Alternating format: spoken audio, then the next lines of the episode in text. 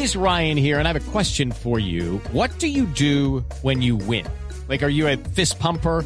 a woohooer, a hand clapper, a high fiver. I kind of like the high five, but if you want to hone in on those winning moves, check out Chumba Casino. At ChumbaCasino.com, choose from hundreds of social casino style games for your chance to redeem serious cash prizes. There are new game releases weekly, plus free daily bonuses. So don't wait. Start having the most fun ever at ChumbaCasino.com. No purchase necessary. BGW. Void were prohibited by law. See terms and conditions. 18 plus. Nos acompaña el coronel José Daniel Gualdrón, que es el comandante operativo de la policía en Bogotá. Coronel Gualdrón, buenos días. Néstor, buenos días, Dios y patria. Coronel, ¿qué sabe usted sobre este robo a las oficinas de Rappi? ¿Cómo fue? ¿Quiénes fueron?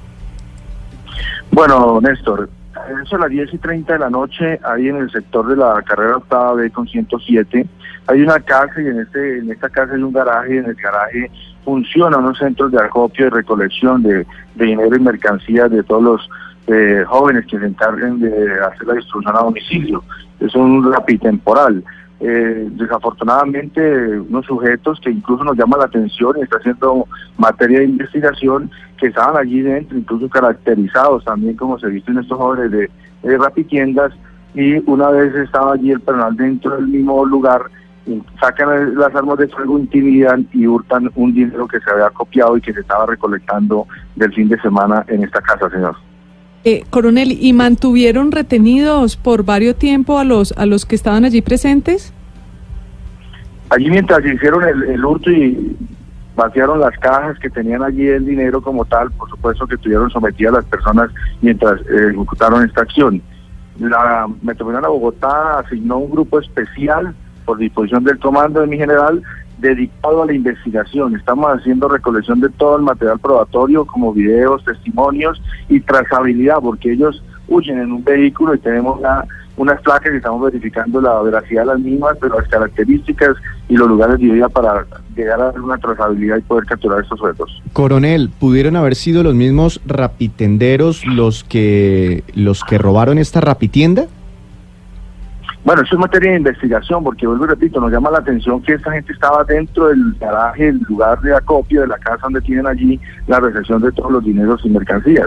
Entonces nos llama la atención la caracterización de alguno de ellos como son los jóvenes de homicidio. Eh, eso es materia de investigación y, necesitamos establecer y, el trabajo es hacerlo pronto. Eh, eh, coronel, en los primeros informes nos decían que había algunos venezolanos posiblemente entre los asaltantes. ¿Es eso cierto?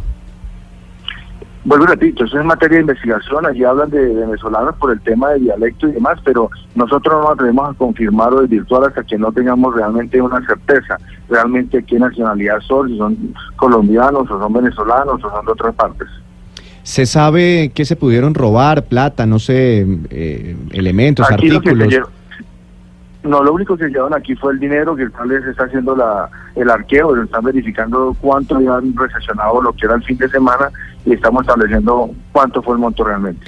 Y por esa zona es una banda que podría actuar por esta zona. ¿Han tenido reportes de otros tipos, de otros asaltos parecidos a este, general, eh, coronel?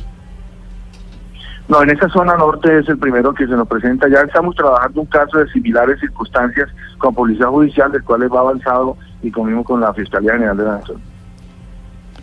Eh, sí, coronel, nos dicen que en este momento en otro sector de la ciudad, en Suba, en la estación de policía de Suba, hay un amotinamiento. ¿Usted tiene, por parte de algunos detenidos, usted tiene información sobre este hecho?